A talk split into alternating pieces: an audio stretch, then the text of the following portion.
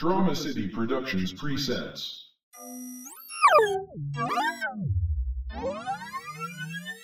Immersion Rig now online. Welcome Nerd. Now generating episode 87.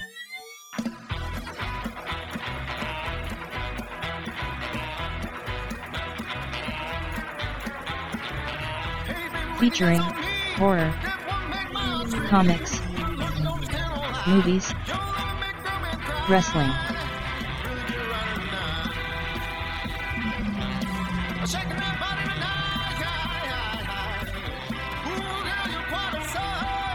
Full immersion begins in 3, 2, 1. Hey, this is Christian. Hey, this is David. This is the Amazing Nerd Show. More sad news on the front of the Spider-Man with Marvel and Sony war. I can't take any more Christian. What the fuck is it now? Well, it seems that Sony is putting the dog down by saying that they're closing the doors on the deal completely. Is that company run by fucking chimps? I swear to God, like, why would they willingly paint themselves as the bad guys in the public eye? Like, I don't understand. Like, leave it open, and then that way, you know, no one knows who to blame. Mm-hmm. If you were saying, no, we're closing the doors, then everyone's gonna fucking blame you. I don't know. I, do you feel like it's like a pissing match at this moment? Because the way the way this article sounds with um, their CEO coming out, it's just kind of like maybe he's a little ticked off by the way um, Marvel responded to it, like pretty much putting the blame on them and everything. Well, I guarantee you that Marvel probably leaked it to the press. You know that negotiate negotiations like like have come to a halt, um, and maybe that's part of it. But it just feels like I mean this has always been kind of like the knock against Sony that they just don't know what they're doing when it comes to like these properties, um, especially Spider Man. Um, so I, I'm not surprised by this news because it just you know I, I and I the article that you're talking about right it, doesn't he go on to talk about like you know starting his own universe yes, he basically says Spider-Man will be fine in our hands because we're going to start our own fran- franchise where it's all going to be Spider-Man and all his villains and Venom and Morbius and all these other lists of great Spider-Man characters we can play with. yes we're just gonna milk the cash cow to death and you know until people stop showing up to these films which I think will happen sooner than later they're already getting like backlash from the re- the re-release that they did um, in theaters of Far From Home so I just don't predict it ending well, you know, for Sony. I mean, these are the people that wanted to do the spin-off Aunt May movie at one point. So, I mean, how much, I mean, really can you, you have faith in these guys Yeah. at this point? So, I mean, the only saving grace, and I think we talked about it before, is, you know, uh, Philip and Lord. You know, everything that they did with like Into the Spider Verse. Give them the keys to the castle and let them just do whatever they want because they they get Spider Man. Um, but keep all of you know Sony's executives out of you know any kind of creative meetings because they just don't they don't get it you know? And I think Venom is proof of that you know? Um, I know people showed up in droves to see Venom that movie sucked. So and I think if you're a true fan of Spider-Man and like you know you know the storyline and everything there's no way that movie did anything for you but just disappoint you. Um so it and it showed you really what you know the Spider-Man universe could look like without Kevin Feige and the MCU's like involvement.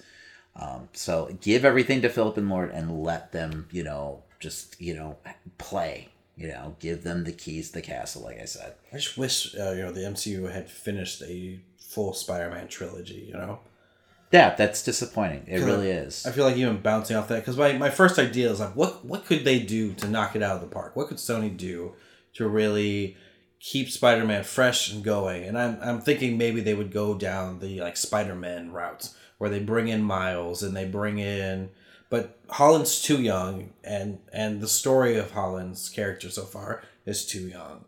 You know? yeah, no, I agree.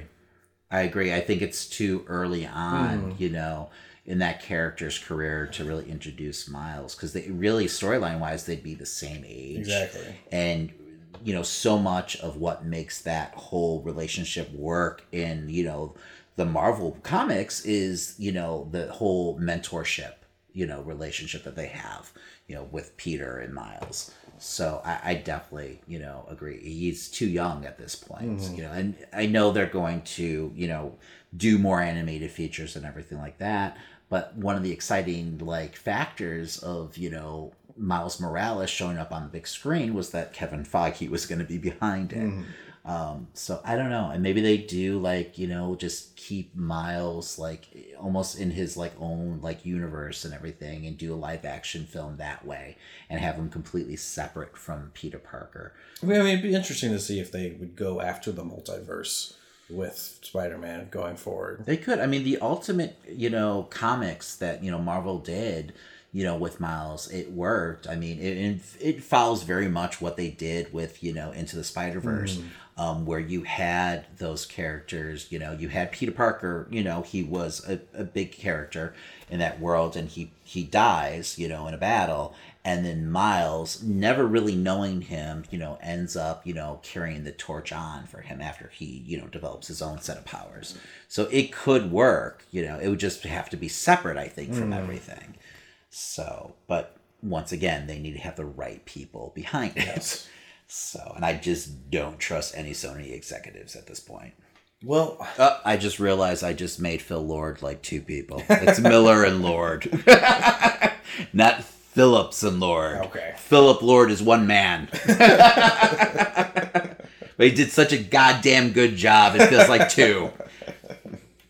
all right. Well, on the MCU side, reported by multiple sites, and this is still very much a rumor. Yes. Um, Ironheart might be getting her own series. Yes, a Disney Plus series. And, you know, the big headline is that Robert Downey Jr. may actually reprise his role as Tony Stark. It'd be awesome to see him as the AI. Yeah, and that's uh, obviously that's where they'd have to go. And that's something we were kind of talking about right before Far From Home was released. Speaking of Spider-Man, um that, you know, could we actually see like a Tony Stark AI, you know, for Spidey's suit? So it, it just felt like a natural progression, you know, for like, you know, Spider Man's technology. You know, why wouldn't, you know, Tony kind of like download him, himself? And that way you kind of keep the character, Exactly. you know, alive in a way. You would figure maybe it's like something he would accidentally unlock and Yes, pops up out of right. You know, or like even for a moment, like where they could have like a heartfelt moment or something like Mm-hmm. that together.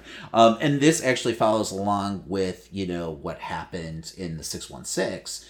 They actually, I think it was during uh, after Civil War two, when Tony was in a coma. Uh, Riri actually ended up having like Tony as like an AI, like a hologram, like mentoring her. So I mean, they could they could go that route, and it would make sense. Yeah, and Robert Downey Jr. actually a couple months ago, in like it was like a gala or something like that, um, where I believe like one of Riri's creators were at, um, mentioned how great it would be to have you know Ironheart part of the MCU, and that she should be. Um, so I, it, it feels like a natural progression. I don't know if you know we get there anytime soon Mhm. and we've already seen like the current slate of marvel movies you know booked up to like the next like three years so i'm, I'm sure like iron heart would be down the line because my thing at first was like well is this too soon you know does that you know does that make you know tony's death carry less weight Yeah. you know, if all of a sudden we have him. And yeah, it's not actually Tony, but it kind of is, you know, and he'll be playing that mentor role again and everything. And it'd be, you know, a nice substitute for Peter since we can no longer use him. Um, I, I don't know. I don't know. Maybe four or five years is enough time where people will miss him enough. It's kind of what I'm hoping for all of these um, new young characters. It's somewhat these characters will be able to be you know, grabbed upon easily by fans, especially since they're all newer characters. They're all something that people can explore together. And so maybe they'll attach themselves to that more than where you know Spider-Man has you know a legacy behind it and everything. Yes. But you know these new characters are very popular. They are you know making it with the fans. It should be interesting to see what um, a mainstream audience thinks of like the Young Avengers and characters like that. And it's only natural for Tony to mentor a character Mm-hmm. Like. Ironheart, since you know she's basically literally. yes, yes, in a Iron Man suit. Mm-hmm. So, Um, I still hate that name, Ironheart. Though I, you know, I I don't know wh- what other name they could have used, but it's not my favorite name in the world. But I love the character. So it's a great character, and I, I think it'd be great to see her, you know, on the big screen or the small screen for that. matter. Would you want her original costume or a new costume? original costume? I'm still not sold on the new. I like costume I, I design. dig it. Really? I don't know. Something about it's very like wasp esque. Something You're about not wrong about that. I could definitely see Nadia taking up that uh, Nadia Van Dyne, um, it's Wasp taking up that role of that colorful armored suit.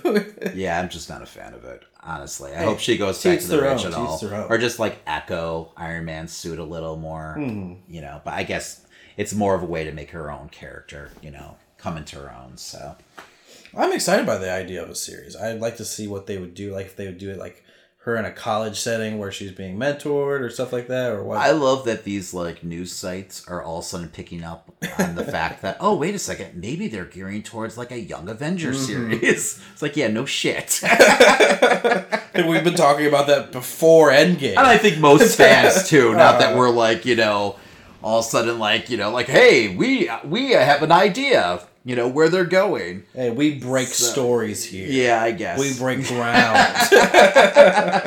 just two nerds in a basement. exactly.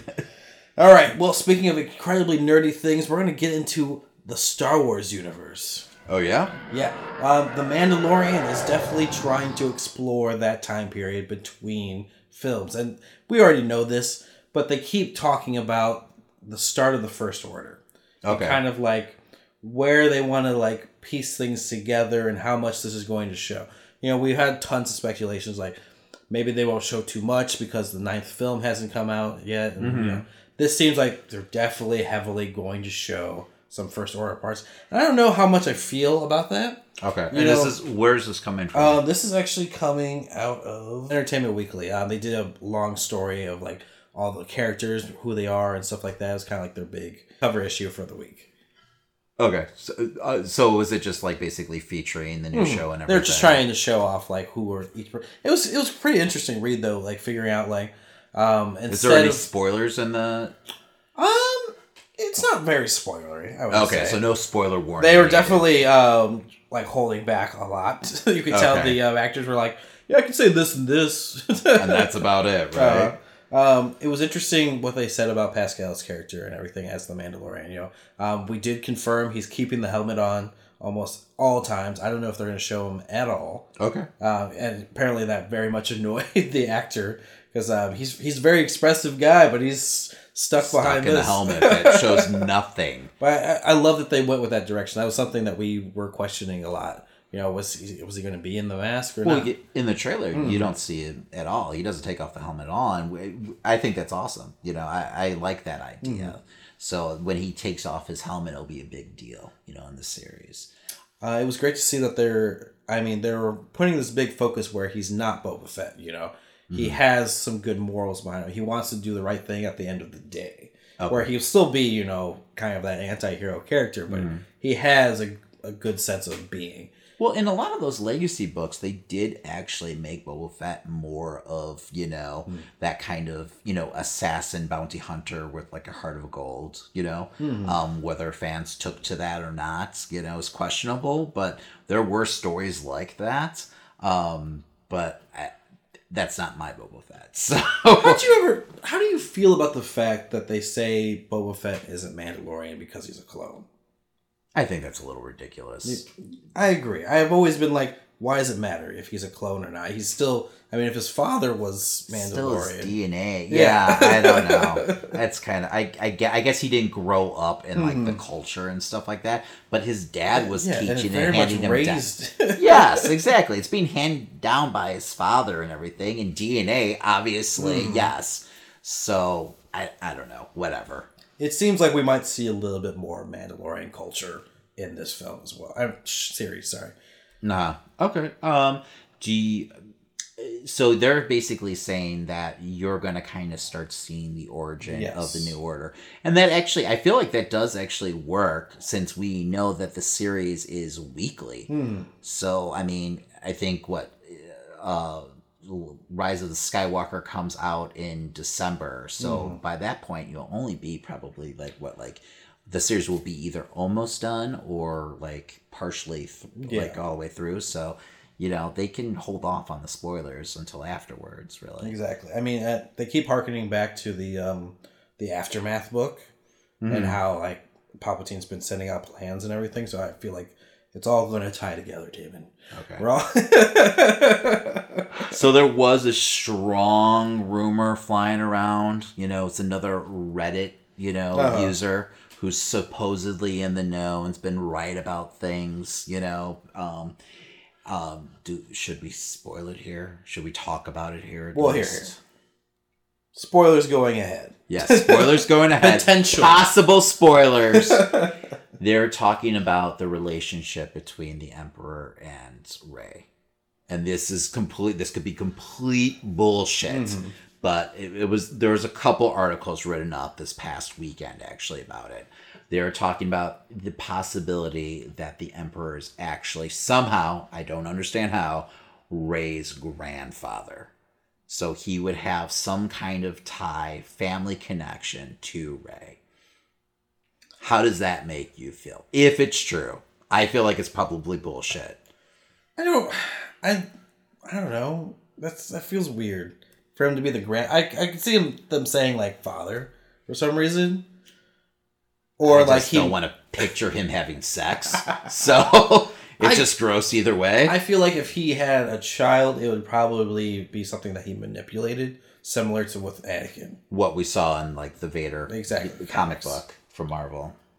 Um, That's more of what I would expect out of him than. and maybe it's something like that. I don't know, man. I, I just don't need a strong connection. I'm Mm-hmm. fine with, you know, the whole Last Jedi, you know, origin for her, you know, like basically being no origin. Like she really has no connection to anyone. I'd be okay with that. I feel like they're totally gonna retcon that. You know, and maybe it's not even a retcon. Maybe it's something that they had planned the entire time. I don't know. Well, but You know, JJ has come out saying that you know nothing that happened in the Last Jedi ruined any plans that they had for the ninth mm-hmm. film. So I, I mean, I I'd like to think that you know he's it still works and everything's going to poetically tie together. well, and was was JJ still on as a producer at that point? uh, I'm not sure for the. uh, yeah, I'm not film. sure either. I don't know if it was something where like you know he kind of mapped things out, Mhm. and then you know Rian was able to go in and you know kind of like you know chart his own course, but within like the guidelines that they already had set. Well, I imagine you know they were being such hard asses on everyone that was trying to work on a Star Wars project that if he was to take things so outside of what they were trying to do, they would just fire him or they would Yeah. you know rein him back in. Yeah, right. I mean, yeah, they they're cold-hearted bastards. We saw what happened with Miller and Lord, so um, they'll reshoot a whole fucking movie if they have to. But yeah, no, I don't know. And that once again, that's all speculation. Because total fucking bullshit. Exactly. So, um, and I'm sure we'll hear like tons of other stories like that until the movie finally comes out.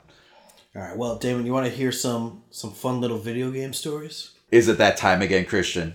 Absolutely. It's Christian's Corner.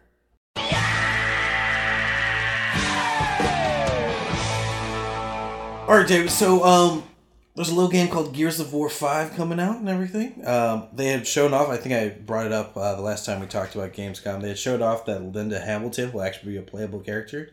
Well, there's actually going to be more uh, actors that you can play as, and out of nowhere, they showed off. Question. I'm sorry. I actually Yes. raised my hand like I was in class. Just Linda Hamilton, not like No, she's playing as Sarah Connor. Sarah Connor. Oh, so she's Sarah Connor. Yes. Okay. And it, it looks exactly like how she looks. Because I know where you're going with the story, so I wasn't sure. We're just getting actors now being themselves. Well, this is very much Yeah. just an actor being himself. It's Batista. Yeah. Uh, As Batista. It's not Drax showing up. It's not like it's not even like WWE's Batista. Exactly. It's David Batista. just wearing sunglasses. yeah. I was so confused. I was like, what, what's the point of this? What is he? Is he trying to sell something? I don't. It's weird. It's weird. They must have just really wanted him in the game and hmm. were willing to pay for his likeness. Now, if I don't get a blue Tista skin, there's just no point. you know? like all his gear is blue, Exactly. that'd be fantastic. Or he's got to like trip on something. You know? Just- what's the Oh, point? that's not right. That man was a fine wrestler. yes, yes. Leave his last match out of it. I mean, how awesome would it be to Batista bomb someone onto a Lancer, which is this like machine gun with a chainsaw on the edge of it? Oh, nice. That'd be amazing. I, I would like to see that. exactly. so I mean, it's it's cool, but it just seems weirdly gimmicky. Now the game is getting good reviews, um, and it's got a lot of people behind it that are happy. It's got a deep storyline and everything, so people are very much happy with where it's going. I I cut off at three, so I still haven't you know played any of the newer ones. Mm-hmm. So it's just interesting to see where things are kind of heading in this kind of weird like commercialist s way. You know? It is a weird choice. I don't. I don't think I've ever heard of that. I mean, and obviously you're in more of the know than I am. Have you ever seen anything like that where they just get like an just actor as character themselves? like an actor. No, not really. Okay. You know, it's usually a character of some sort. It has some type of line into something. Yes. Yes. You know? Yes. Or they're selling some type of movie. You know what I'm saying? Like it's I don't I have no idea. it's weird. All right. Well, um, at the end of Gamescom, they finally showed us off the fine like the the next trailer for Cyberpunk 2077.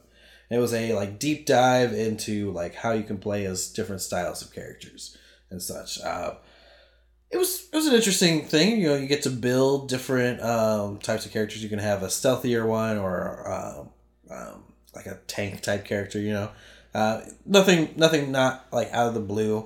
Um, I think one of the, the cool thing is that you can you know mix and match your perks and stuff. So you're not just playing as a stealth quiet character or the tank. You can be both. Um, you know that's that's interesting. But the game is just running into controversy and anger and frustration by everyone because that's what happens when you are proclaimed the next top game. You know that's what's gonna come across. Um, People are ready to just shit on you, right? Exactly. Um, the big thing that's been bothering people is that they announced that the game will be, you know, genderless, where you're no longer picking uh, what sex you are when you're going into the game. You're just picking the body type, um, which can either be male or female body type with a male or female voice. So you can mix and match, and it kind of that that kind of idea fits that type of time period and s- style. Yeah. Because what is a gender when you can switch any body part you want and like And you could still look the way you want to look. exactly So people are upset just because they're using the I- phrase gen- genderless. Yeah. Basically. I, I feel like there's just a lot of mass confusion of like what you can play as like you can still play as your feminine character or your masculine character if you want to there's no They're just not going to label you Yeah. a male or a female. exactly Okay. Come on, people.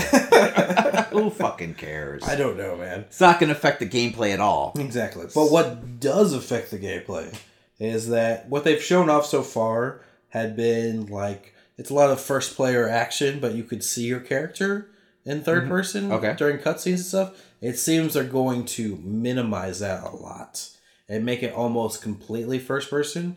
Now, my thinking behind that is it keeps you immersed if you're not constantly popping out of your character to see them and stuff in cutscenes and such. But I do understand the frustration of I spent an hour making my character look the exact way I want it to look, and now I'm not going to see it for the rest of the game. You know, I Yeah. just I, I get that, but at the same time, I, I'm not. I still don't have a problem with it just yet.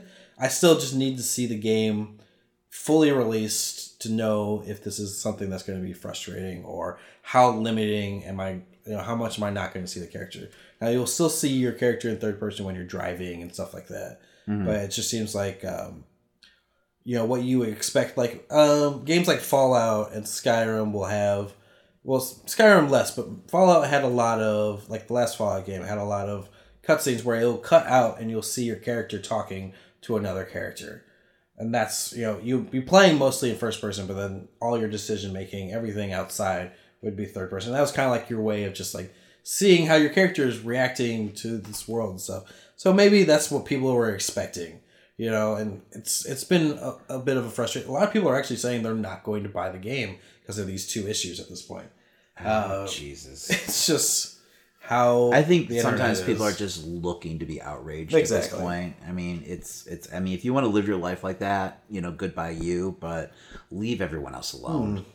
I just think you know the gaming community is so tied in with internet community, and it has that same toxicity. Mentality, so yeah.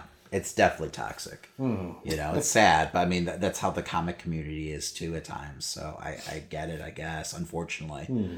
so Um, the last thing to come out with Cyberpunk this week was uh, they will be releasing multiplayer for this game. Now, the game so far has been primarily single player focused. and Okay. Everything. Um, now, this company has is not known for doing multiplayer whatsoever. So it's like um, they put out an ad for like um, bringing in people just to work on multiplayer. That means that they haven't even touched it. You know, they haven't Yeah. started it whatsoever. Um, they're kind of their game plan right now is to do some free DLC for um, after the game comes out. Then they'll probably put maybe one or two expansions that you pay for, and I mean everything that they've worked on before with The Witcher uh, definitely is like hundred percent quality, worth every penny that you could possibly put into it. So I imagine you know you'll still get all the great single player content that you want, and then at the end they'll release multiplayer, and we'll see in what capacity multiplayer could be for Cyberpunk. I'm hoping it will be kind of GTA style free world where people are just in the city and you're just running around, but that's just my opinion. okay. Do you? I mean, does it being multiplayer? I mean, does that add a lot to for you for your gaming experience? For me, not really. Like, uh, I just finished Red Dead, and I'm debating. You know, should I do the online mode at this point? You know, it's like, Mm-hmm. will will I get anything out of that? Does it add a lot usually to the story? Mm, not really. Like it like multiplayer, kind of multiplayer, like the game? they told the story, so now the multiplayer is just like, hey, here's some fun extra activities. You know, Okay. stuff like that. Because I'm antisocial, so it sounds like a horrible idea to me. So, unless you have a really good. and I know you. You're worse Exactly. than I am. So. Uh, and the last bit of news I had coming out was uh, just something for me personally was uh, two classic Star Wars games were coming to PS4 and Nintendo Switch. Uh, that being um, Star Wars Jedi Knight and um, Star Wars Jedi Academy. Um, Jedi Knight Two was very uh, like probably like the best lightsaber um, play ever in a video game. It's just like so fluid. You're, you're in complete control of the character the entire time. So it's definitely while it looks like trash nowadays, it's it's Still just fun. It's still fun, you know. So it's definitely something to check out. Um, that'll be coming to the Switch and PlayStation uh, late this month. So uh, September twenty fourth. Wow. All right. Besides that, we got hit into some horror with some trailer reactions. Coming soon to theaters. All right. Up first, Black Christmas. No, no, no, wait.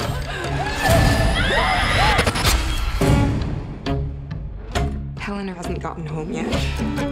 If I were missing, I'd want you to unleash the bloodhounds and track me down. She was at DKO last night. Still creating problems, all right? Hello? Hello? I'm worried that something bad happened. It's winter break. Could just be a delay of some sort. Snow. My friend is missing. Nine times out of ten, the girl's just with a boyfriend. I will bring you to your knees. There's someone in the house. Hawthorne College is quieting down for the holidays. One by one, sorority girls on campus are being killed by a stalker. But the killer is about to discover that this generation's women aren't willing to become helpless victims as they fight back. I feel like that's how they pitched it to the table as well. So when this was originally announced, um, just a couple months ago, um, I was excited. I'm a huge fan of the original Black Christmas by Bob Clark. Um, you know, and the fact that like Blumhouse was behind and everything like that, you know, sound like a good deal to me. So today, I was super excited to see that there was a trailer. Man, did this fucking trailer just shit in my fucking Cheerios, man. It was and I'm usually uh. you know, a little more reserved, you know, judging a movie by the trailer. Mm-hmm. But this was all my fears wrapped up in like a two minute clip. I, I, I, I couldn't believe it. I was like, this does not resemble at all the original Black Christmas. The, I I could easily say Black Christmas is probably top twenty five like favorite horror movies of all time for me. I mean, the movie's innovative, it inspired you know such great movies as like Halloween and everything like that. Um, it's all about suspense and tension. This looked like your run of the mill B movie that you'd pick up like you know direct to like DVD at like Walmart or something. You know, something you'd find at like the five dollar bin. Something I might scroll upon on like on demand. Yes, or on At, like, Netflix 2 a.m.. that they just like threw out there for Uh-huh. content's sake. Um, it it really just gutted, you know, the original premise of the movie, and like there's little touches, you know, there, but n- not even close to what we got. You know, the piece of art I believe we got with you know Bob Clark's original. So I mean, it touches on all the tropes that we've gotten in like modern day horror movies and Mhm. everything like that. You know, group of girls being stalked. But this trailer does what a lot of modern trailers do, where they tell you the whole fucking story up front. So basically, what we're having here is we're seeing the girls being stalked by this mysterious figure. They don't even tease it. They show you, the, you know, who's doing the stalking right up front. You know, it's this masked, you know, very generic masked, you know, villain. Um, the original movie, it was all uh, POV. And that's what was so novel about it and so different. And that's where like Carpenter drew a lot of inspiration for Halloween, you know, especially that opening Mhm. scene. Um, we never saw the killer, you know, and that's what, you know, made the movie, you know, so kind of like horrifying because you never know. It was a mystery. You never knew who the killer was or where he was and everything like that. Um, you know, you had this whole thing where the char- the the killer is, you know, this character behind these phone calls, you know, these really bizarre phone calls um, that are just like, you know, taunting, you know, all the victims and everything as it's going on. But, you know, it, it's also kind of a mystery too. This this trailer alone tells you everything that's happening in the fucking movie. Exactly who is behind everything. Yes, yes. Cary Elwes from Princess Bride, you know, and many other horror movies nowadays, is in this movie. It seems like he's playing like, you know, the the crazy dean, as Mhm. as far as I can tell. It seems like he's probably like got some weird like cults, you know, uh, not sor- uh, what what do they call them? Not sororities. The male version, Yeah, fraternity. fraternity, There we go. Um, you know that are having to, for some reason, sacrifice victims Mhm. to keep their success or something. Some weird ritual shit's But going these on. victims are gonna fight back. Yes, and then you get the you know glory shot of all the girls holding Mhm. weapons and everything. Even the poster sucks, which tells you a lot when they can't even do the poster Yeah. right. Man, so disappointing. So, th- this real, I mean, like I said, I when Blumhouse was attached, I was Hmm. like, okay, th- this could be good. Does this start to shake your faith in Blumhouse? A little, yeah. It feels like they never watched the original. Hmm. Because if they watched the original, there's no way that they would, you know, green light, you know, this this garbage. Mhm. So, what did you think of the trailer, Christian? I, I I mean I think I told you earlier. It's just it felt like this was someone's like college audition tape to like get into school. Like I was like, why is this Like their so submissions, simple? like- exactly. Like why is this so simple and all put out there? Like who put this trailer together? it felt like the trailer was the movie too. Mm-hmm. Like they shot the trailer before they shot the movie. Everything's in order as well. It's not Yeah. like oh we're showing like a kill here and then some stuff. No, this feels like it's the entire film in order. No, it's linear. Yeah, it's absolutely linear. Yeah, because we we the very first like 10 seconds of it, it was like, okay, you know, I was still, I was like, I was on board. I was like, okay, it feels like it's hitting certain beats from the original Mhm. movie and everything. And then it just completely goes off. And I'm like, what the fuck is going on? Why am I seeing like, you know, fucking fraternity kids and robes? It looks like there's some kind of ritual going on. We're seeing everyone's death. Yes. Like they're showing us like kills, you know, in the trailer, you know. It's like what what are we doing here? I don't need to see the whole movie in 2 minutes to sell me on it. So, just disappointing. Exactly. So, traileritis strikes again. So you think you're gonna see this movie? I probably will. so I can shit on it more for the podcast. Oh. so look forward to that, people. All right. Well, next up we got Gretel and Hansel. A fairy tale has a way of getting into your head, even before you hear it. Somehow you just know it. And it always went like this.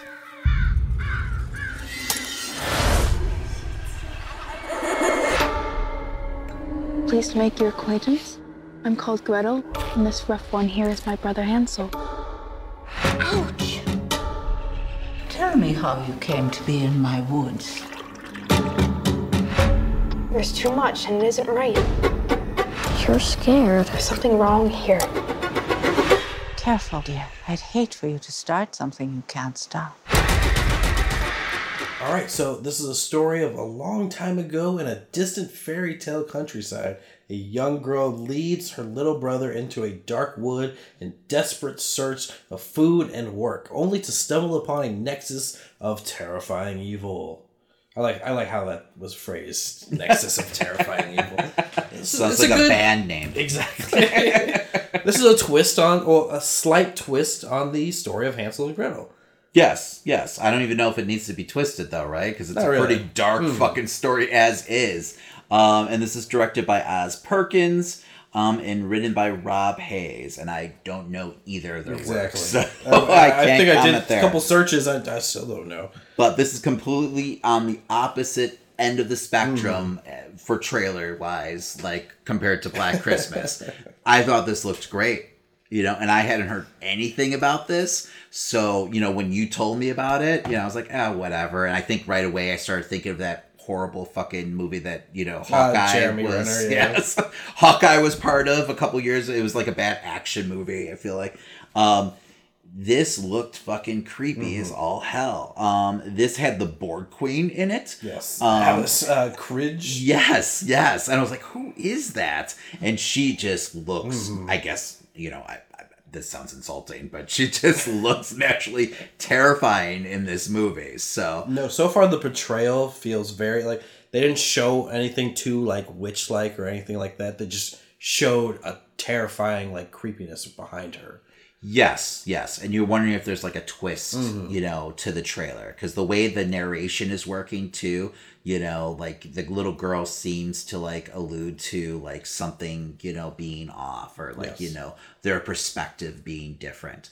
So, um, but it definitely seems like she's a fucking witch, but we'll see. You know, Mhm. could the kids be the villains? That's that's something I was thinking about there. I was like, what if they just you know kill a woman and they're they're, they're They're- assuming they throw her in the fucking stove. so, um, yeah, That's- but I'm excited for this. Yeah, it's uh, Sophia Lillis, uh, who is from It's. Yes, great actress, Mhm. you know.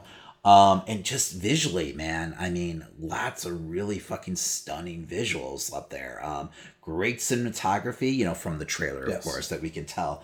But you know, just something that it looks like something like nightmares are made out of. So, um, It, this sounds like a completely different conversation. yes, than Black, Christmas, right? Yeah. Uh, Someone actually took the material Mhm. seriously, you know, and made art with it, you know, instead of fucking hot garbage like Black Christmas. So um, I'm looking forward to this, and this is actually coming out in January 2020. Yes, early next year. All right, Damon. Well, I saw a movie this weekend. Good Boys. I'm having a party tomorrow. You in? Yeah. Can Thor and Lucas come? They're my best friends. We do everything together. You're so random. Two weeks into sixth grade, I'm already a social piranha. Sippy cup, Sippy cup. Does this look like a sippy cup? No, it's a fucking juice box. Because I'm not a fucking child. Hey, Christian, where did you get that awesome vintage Spider Man shirt from? Damon, I've scoured the internet looking for cool stuff to wear, and I found this awesome website called WestCoastGeeks.com. Plenty of awesome merch that I think even you and our listeners would like. I'm always looking for more nerd swag, Christian. Great, because they've got figures, they got pop figure shirts, hoodies, the works, man. I think they even got graphic novels now. Keep talking, man. Well, I mean, if you go and check it out today, you could use our promo code NERDSHOW, get 20% off. Hold on. So I'm doing this shit for free, and you've got a whole fucking racket running on the side? Damon, I'm a podcaster. I gotta eat. Well, I like food. Well, then have our listeners head over to westcoastgeeks.com today and get some sweet merch. And don't forget that promo code. NerdShow. And now, our feature presentation. All right, it's a movie about three sixth grade boys ditch school and embark on an epic journey while carrying accidentally stolen drugs, being hunted by teenage girls, and trying to make their way home in time for a long awaited party. All right, man. So, what can you tell me about this movie? Obviously, I did not see this. No. we're we're short on content, obviously. this was just an on the whim. Like I was just like, I got nothing better to do tonight. Let's go see this movie. Yes. Yeah. So it, was a slow news week, right? Very slow. Strangely enough, but you know what? I I heard that you saw this movie, and it, you know I felt like the trailers looked good. Mhm. So let's talk about it. Well, dude, have you seen the movie Superbad? Yes, I have. This felt like Superbad with kids. Okay, well that doesn't necessarily mean it's a bad thing. No, but it's just that kind of like that sense of unoriginality was definitely there for me throughout the experience. Okay. So it's just like Was it a little too familiar? it was too familiar. It was like I saw all the same beats as the same like um for example, you know, the McLovin scene where he's at the um you know, he's at the fucking grocery store trying to get beer and everything. Now, the, the cops do just run with it, but it's just like the kids, they go to a grocery store, the kid tries to steal a beer, the cop is like trying to be off duty, he doesn't want to do anything, so he just lets the kids go at the end. Okay. much. Um, Like overly cool cops. I guess you know it wasn't like on the same Irresponsible cops. No, it wasn't on the same level. Like they didn't Yeah. catch the kid with the beer, but the kids are like admitting to all the things that they've done. Like we have a pill bottle with drugs in it. Like he's just like leave me the fuck alone. I want to go home. Stop talking. um, you know, there's a lot of good humor points, but it's just you know, it's it wasn't anything where I'm gonna say, oh, this is a classic. I need to watch it again and again. You know, it's not it's not humor that's gonna land and stay forever. You know what I'm saying? Like it, it's very to its time. Uh, the story follows, you know, these kids. They they have three different personalities and stuff. It's very typical. Like they're the, the they're the oddballs of their school and everything. now, when you're saying to its time, are you saying like you don't feel like it'll age well? Yeah, I don't think like people are gonna It's not something people are going to revisit. exactly. Okay. Like maybe you'll see it on you know TNT one day. And that's, I mean, that's the mark of a good comedy. You know, Mhm. something that you can go back. I still go back and watch Animal House and Exactly. Caddyshack. You know, so yeah, that that matters with comedies definitely. Uh, I mean, the premise of the film is you know it's it's these sixth grade boys. They just started school. Um, one is very like into safety and like ha- can't hold a lie whatsoever, and Mhm. will always like rat them out immediately. You know, one wants to be a singer, but also wants to look cool. So all the cool kids are giving him crap for like wanting to sing. So he immediately, you know, he's hiding all of his true ambitions just to try to be cool with the kids Okay. and then one is obsessed with girls and you know um, they get invited to kind of like a kissing party and his dad um, the main one that's obsessed with girls dad goes out of town I'm raising my hand on a podcast again. Yes. What?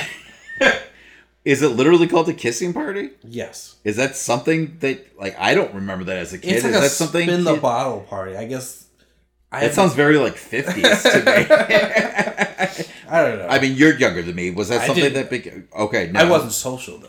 At least we weren't invited. Uh-huh. We're the nerds. yeah, that's true. but these kids were invited. Uh, well, the one that was obsessed with girls was invited. The other two were comparatively too awkward Okay. uh, to be invited. But he, you know, uh, scoots them in the Okay. deal and everything.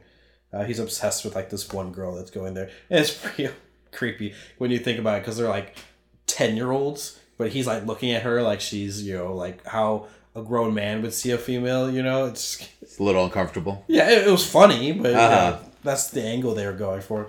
But they're cursing left and right. They don't understand what they're saying too, so it's Ten year olds cursing. Exactly. you know, that's one thing that I loved about uh, it. Mm. You know, uh, the the first chapter obviously is uh you know the kids cursing. You Mm. know, and just cursing every other word. Amazing. What was that? Wolfhard's performance in that?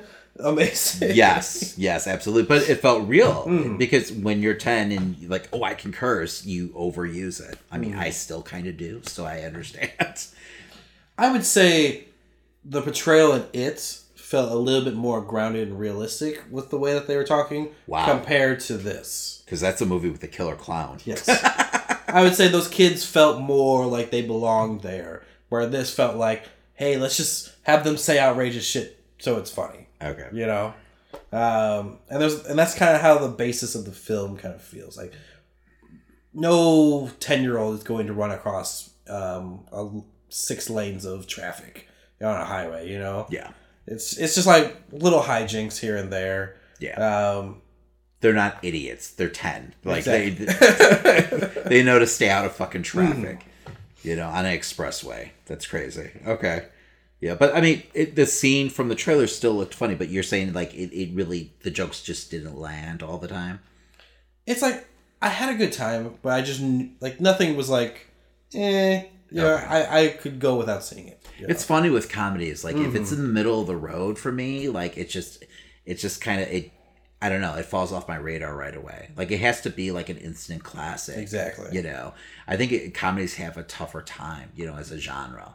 Because if it doesn't land all of its jokes and it doesn't feel like that, you know, okay, this is a movie I'm to be watching over and over again, then, you know, it just kind of like falls to the wayside and it's just totally forgettable. I mean, Like how many. Thor Ragnarok. No, the, that is a classic, my friend. and I don't think I'm alone in thinking that. No, so. you're not. so, but all right, man. Well, uh, performance wise, I mean, how do the kids do? They're you know they're kids acting. You know. Okay, so All of them are- totally believable. Just It's, it's not like shoddy, but it was it was okay. Like they were delivering their lines. You know. that's kind of disappointed me because I actually th- I was like, hey, I'm not gonna see this in the theater, but I wouldn't mind checking this out. I would definitely say if you're going to check it out, check it out on a streaming service or from home in some fashion. That's just my opinion. Will do. all right. Well, Christian, out of five stars, what would you give this movie? Uh, I'm gonna give it a solid three.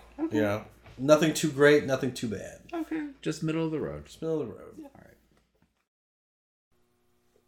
Christian, you like podcasts. I love them. I love podcasts. Have you heard of this new Podcoin app? No, I haven't heard of it. It's available for iPhones and Androids right now. It actually pays you to listen to podcasts. Really? Yes, yes. You get digital currency for listening to your favorite podcasts. But what could I even use digital currency on? Gift cards, um, Amazon, Starbucks. I believe they even have Target. Um, you can also use that digital currency to donate to your favorite charity if you want. Wow. If you're actually a good person, unlike yourself. well, I have to really look into this. I listen to a lot of podcasts, damn it. Me Like, too. Daily. And I mean, you might as well get paid for it, right? Exactly. Um, and right now, if you go ahead and use the promo code Nerd Show, you get started off with 300 coins. That's a good deal. Right? Doesn't get any better than that. So I would stop doing what you're doing right now. Well, wait till the end of the episode and go download Podcoin, All right. the pod player that pays.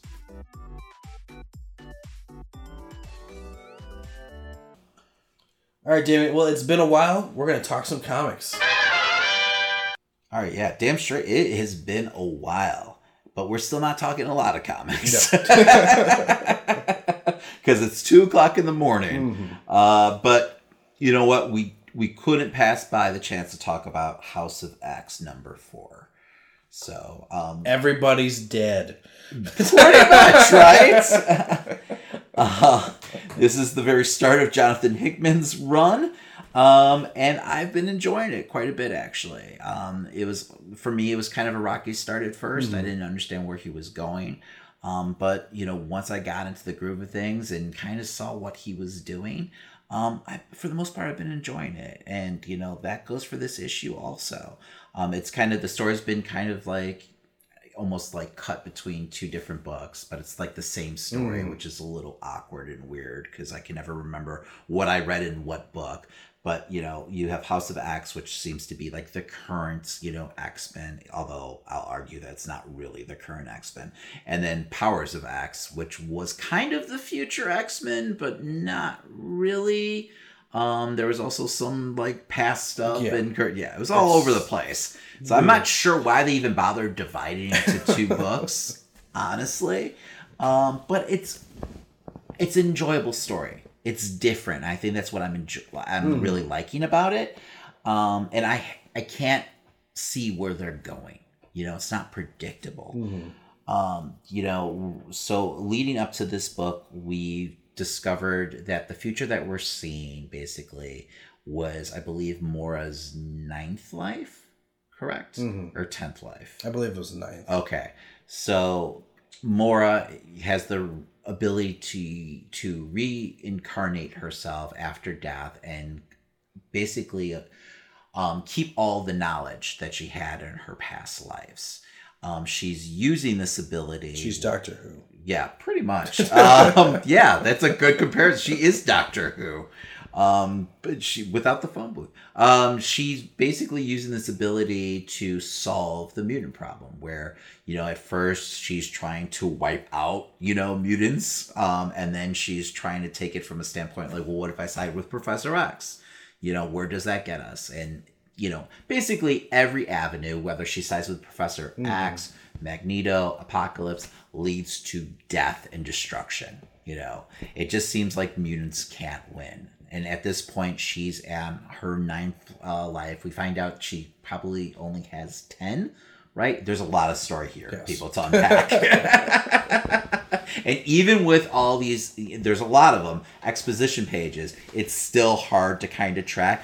But I actually enjoy the fact that, you know, you have to kind of go back and read through it and everything like that. And there's lots of little nuances, you know, that you can still discover within the story. I definitely, for for once, I enjoyed the uh, exposition pages. These Mhm. last two issues. Yeah. where I was like explaining, you know, like Wanda's killed so many people, and you know, like Yes. who's the most dangerous, you know, enemy to the mutants. I feel like it's actually, you know, I don't know, it, it's it's adding a lot to the story. Mhm.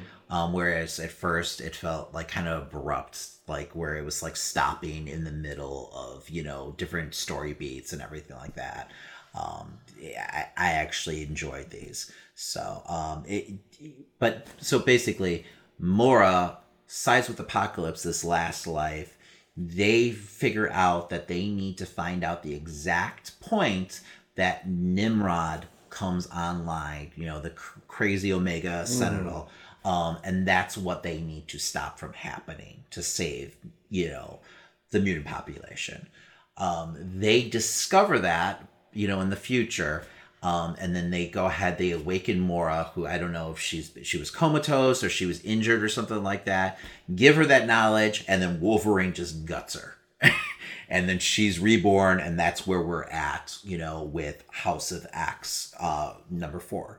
So we're back with our current day X Men. So we think, um, and they're realizing they have to go on this suicide mission to take out this, you know, crazy, you know, I don't, not underground group, but this, you know, top secret group that is basically, you know, keeping their eye on, Mhm. you know, the mutant population, and they've, you know, they're constructing a mother mold, um, you know, who like I guess can like create master molds, um, you know, that you know then create sentinels to destroy mutants once the population gets out of control.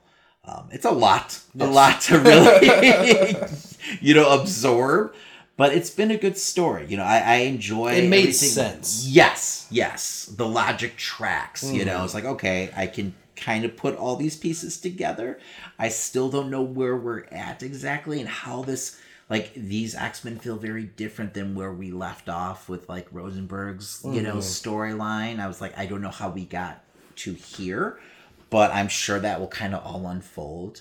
Um, because in this book, you know, this X-Men team who, you know, like I said, they're going on the suicide mission uh to stop the you know, mother mold. They uh end up all getting killed. Like, and this is just like the classic, you know, X Men that we all know and love: Mm. Wolverine, Jean Grey.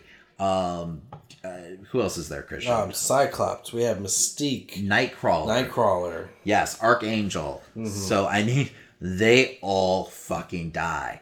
Um, it's glorious. You know, it, it's a great, you know, scenario and everything like that, and well done. Um, I would like to say it's not even like moments where like each one gets a specific death. Like some of them are just caught in like Archangel just dies from the crash. Yes. You know, it's Yes. And we get a lot what I enjoyed about this is we get a lot of the human perspective, you Mhm. know. We're getting the point of view of all the agents, you know, working for Orchis and everything like that who like, you know, are seeing their plans, you know, kind of um, being under you know under siege from the X-Men and everything. So we kind of get to know some of these characters. Um, you know, and one of them is uh, the Omega Sentinel, uh, Karima, I believe. She's like a 90s character who they brought back. I, I can't pronounce her first name. But uh, she's working with them and everything like that. Uh, so you're seeing them take losses also. So it was a little different than what you usually get. You know, you, you know, like one of the you know scientists loses her husband and everything, so you understand her. Like you know, obviously she already has issues with mutants, but Mhm. you kind of understand you know her actions. You know, during you know the whole story. Um, I don't know. It it it felt like it was real. Like it felt you know it was such a the for me it was such a great story you know where you know i felt all the deaths even though i feel like this is obviously all going to get undone you know it, it felt like their deaths mattered to me. So um you know that the stakes were high enough Mhm. you know it was just a really well paced book. So I, I really enjoyed it you know. Like i said this is all going to end up getting reset somehow you know and we saw like even the and i totally forgot about this but in the first issue you know of hickman's run we saw this weird scene you know in a panel where he uh it looked like professor x was taking like you know like i don't know like uh, scott and jean out of these weird pods Yes. so i'm wondering if that somehow plays into it and maybe i'm reading too much into that I think that's what it is. you know are these you know the people that we saw die you Mhm. know like pod versions you know for lack of a better term of the x-men. Um i don't know because you know or is this just going to be one of you know another one of like moira's like failed lifespans where things don't work out and then they take what they've learned and somehow you know use that to help them? Um you know maybe in you know the future ongoing uncanny x-men books. Because we've seen that you know already through solicitations that basically the next uncanny line is going to be like team summers and it's going to be like cyclops and jean and like everyone who's related to scott. Mhm. so we know that those characters live on somehow. Um, it's, it's just going to be it's a mystery how you know that you know takes place. But i'm hooked. Yeah, I think by the end of the storyline, Moira will be dead. 100%. Yes. Oh, absolutely. I think that's how it ends. Mhm. You know, with her final death, and she find like she'll finally get to rest. So uh, that makes sense. You know, but I just don't know what the X Men are gonna look like. You know, after all of this. If they're even around. yeah. Right. so, all right. What else do we have, Christian? Oh well, I caught up with Champions. Um, you know, we we left off kind of like this happy-go-lucky storyline where Nova's going off into space trying to find his uh, helmet again. Mhm. Um, they discover it's been back on Earth, and they immediately oh, this entire time. I, I guess there was a army um, facility that just happened to have it. Uh, they go back to Earth. Uh, him and the the crazy chick that's trying to kill him.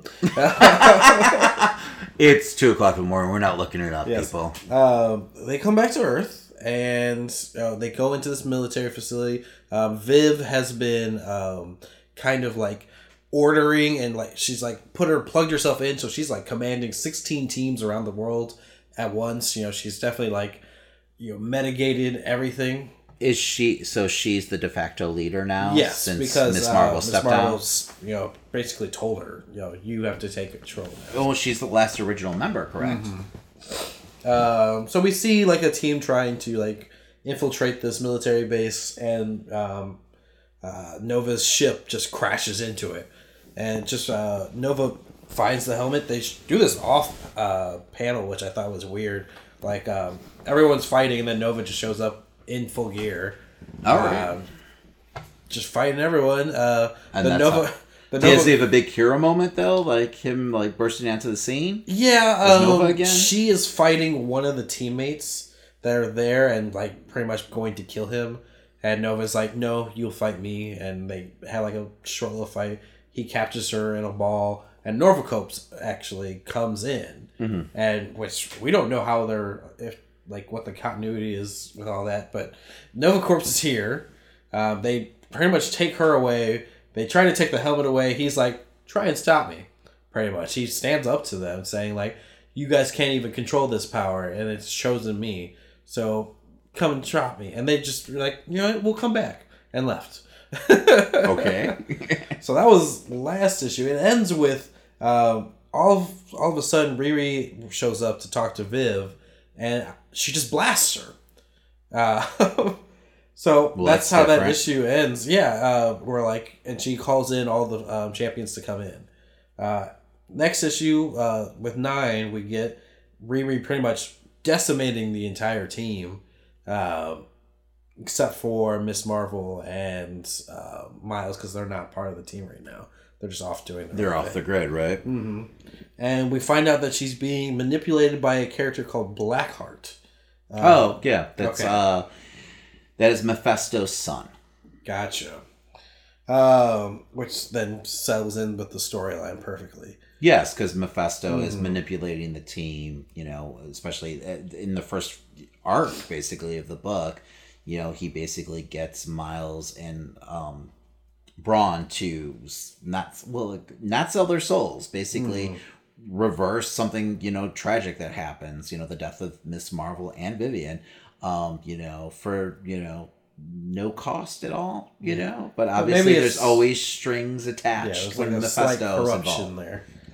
Um, so Blackheart is like basically controlling um, Ironheart, and Ironheart, because Viv doesn't have a normal brain that he can just you know turn to this like dark side. Pretty much tells her go kill her, and she Mhm. goes in there to go do it, and she blasts her to like what would be death.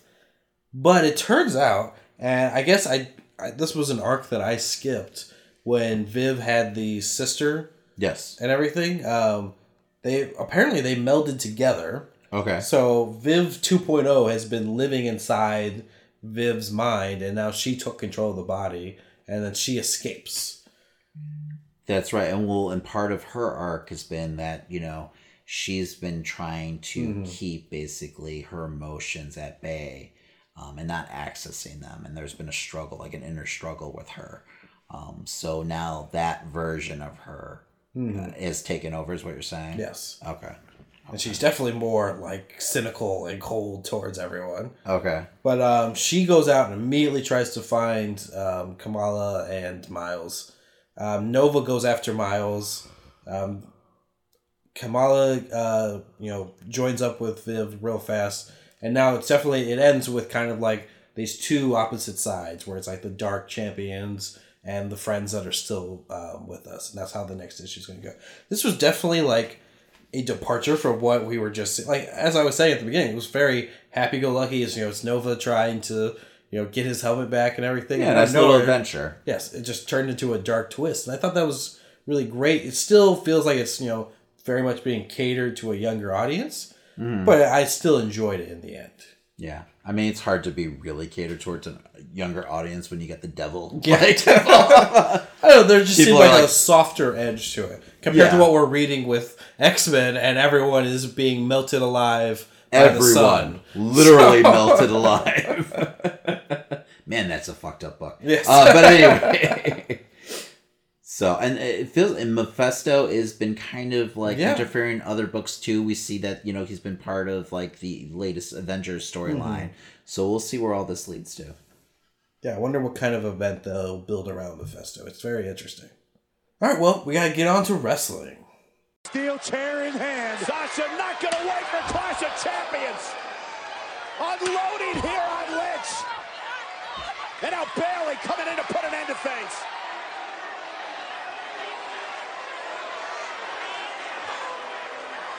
Bayley admitted they're best friends, but enough's enough.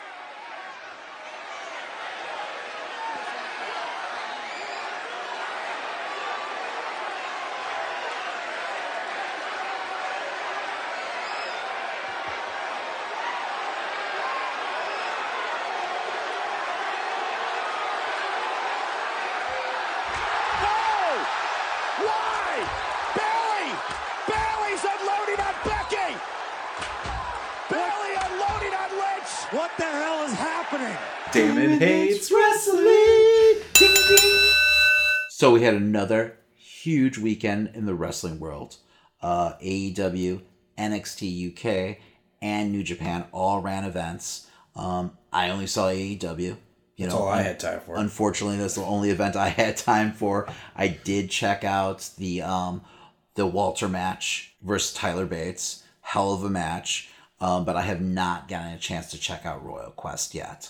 So I plan on doing it this week at some point. Yes. But- Who would want to miss Okada versus um, Suzuki? Yes, yes.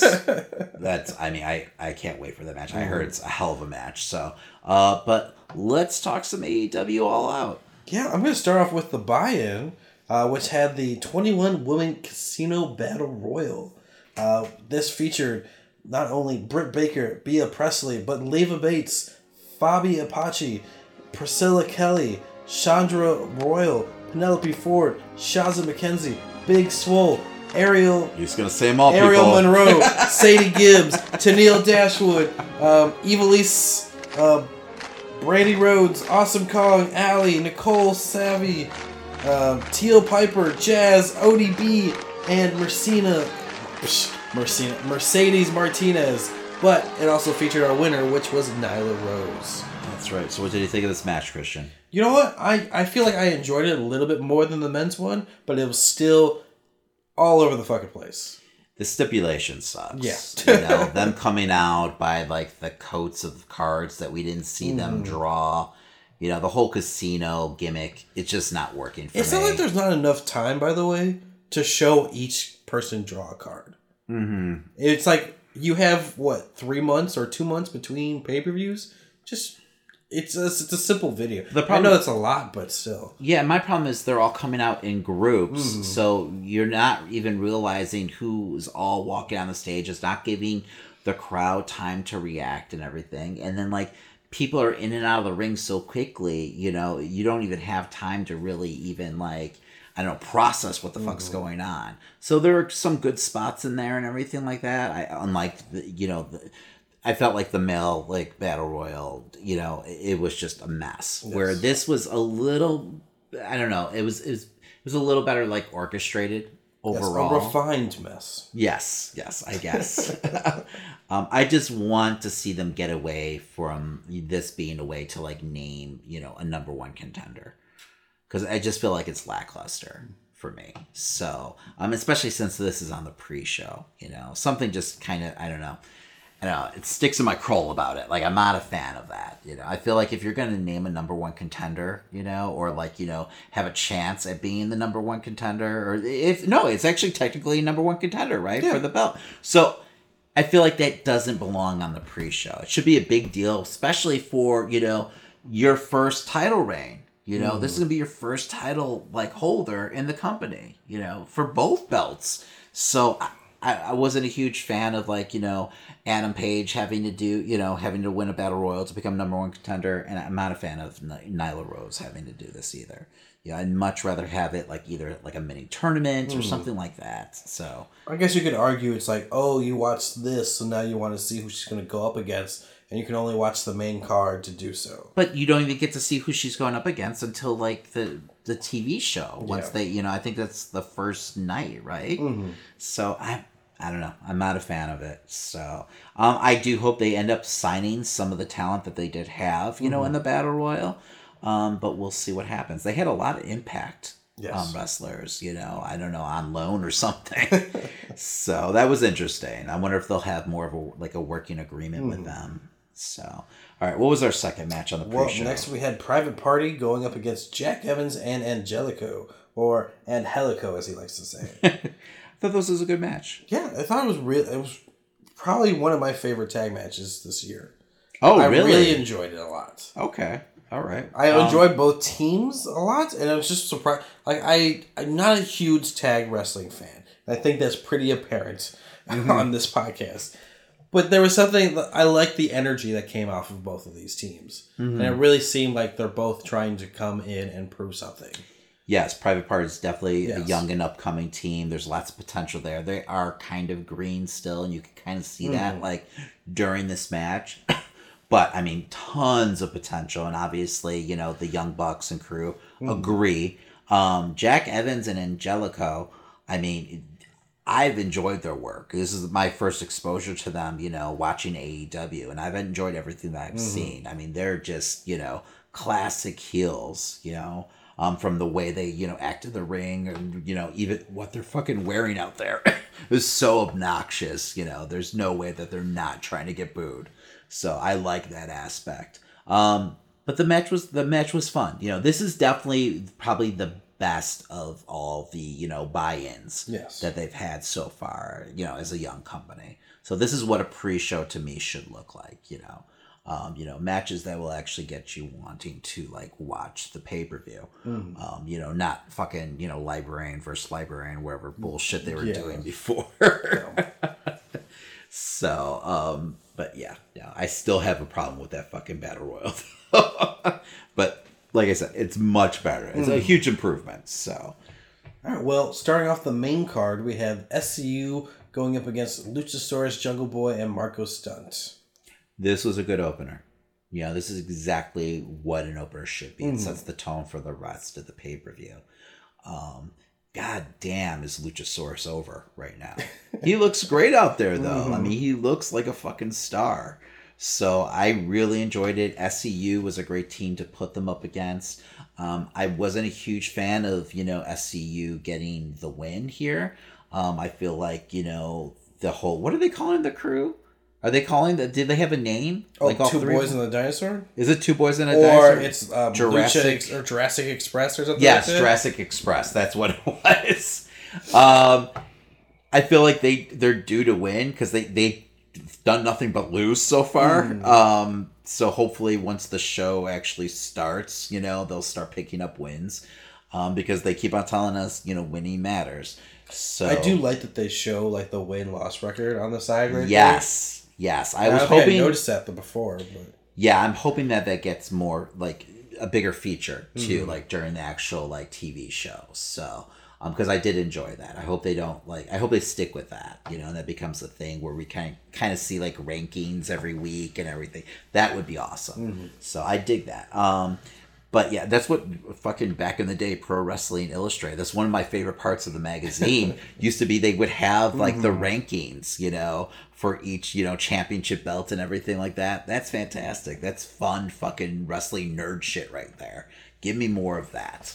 So, um, but yeah, this was a solid match and everything like that, and it it got both teams over, and that's all you can ask for. And I guess it, I understand the logic of wanting SCU to win at least here because maybe it's a new company and you want to establish, you know, one of your veteran teams. Mhm. But like I said, I, I still would have liked to see, you know, Jurassic Express or whatever the fuck they're being called pick up some wins. But, you know, it is what it is. Beggars can't be choosers. So, Um, next match we had Pac going up against Kenny Omega, and I thought this was a weird placement for the match. I agree 100%. I did not like the placement of this match at all.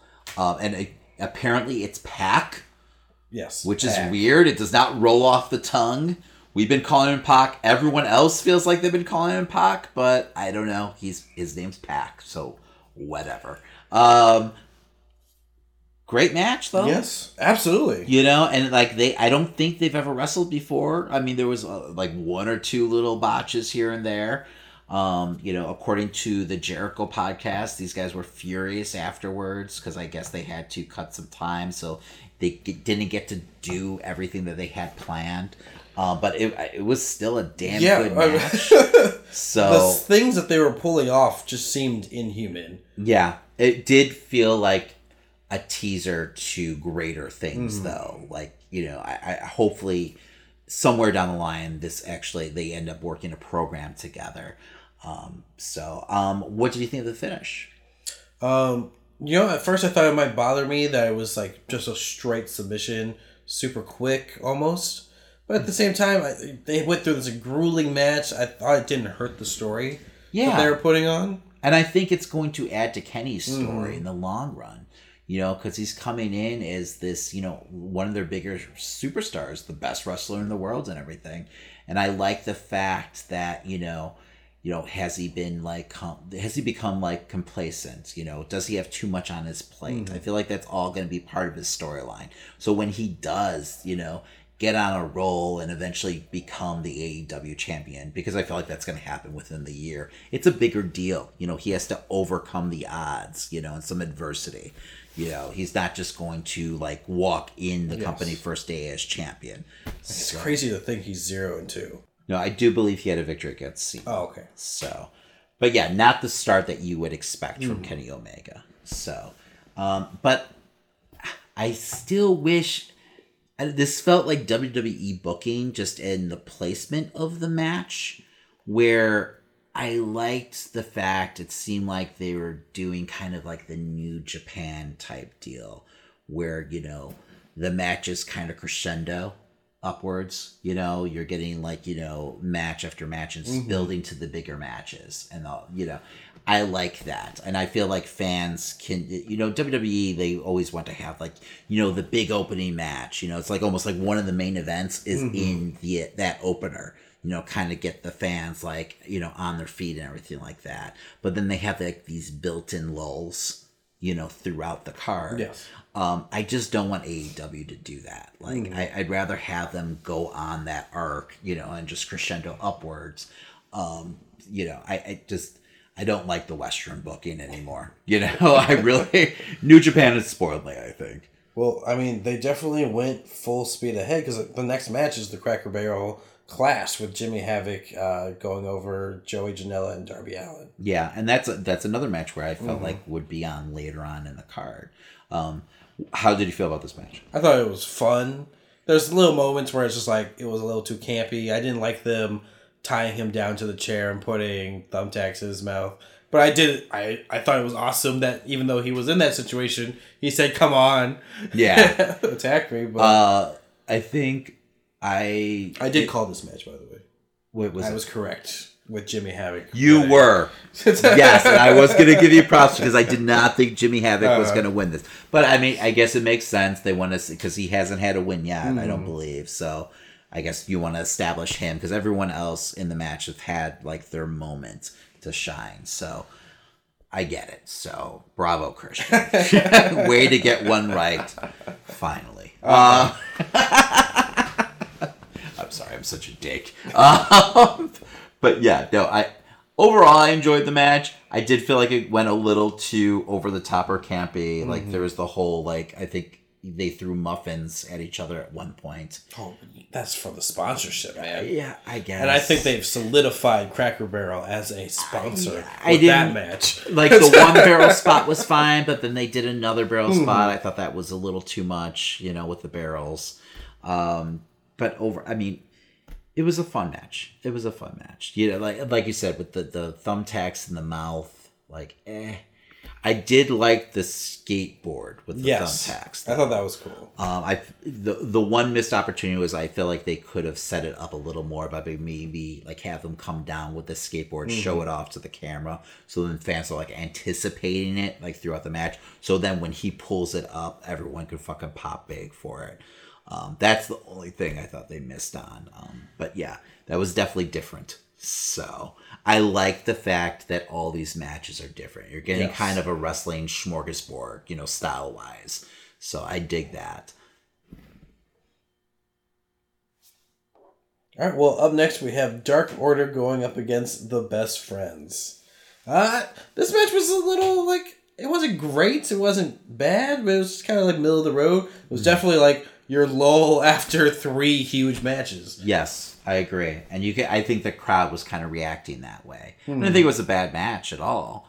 Um, but I felt like the crowd was a little drained after everything that they just saw. So um but we saw uh, the first on-screen debut of Orange Cassidy. Yes, As he- freshly squeezed. Yes, as he made the save. um, I thought it was cool. Hmm. You know, I dug it. So it, it's my first time really getting a chance to see him in action. You know, I've seen little clips here and there. So I thought it was a fun moment, though. Um, but yeah, no, I enjoyed the best friends though as a tag team. You know, so I, I'm excited to see them part of the division. I'm just not sold on Dark Order yet. hmm I, I'm interested to see like if they'll reintroduce their characters in a way for the show at all. Because I'm like, how do you explain like this whole best friends gimmick to like why it even exists to anyone at Uh-huh. this point?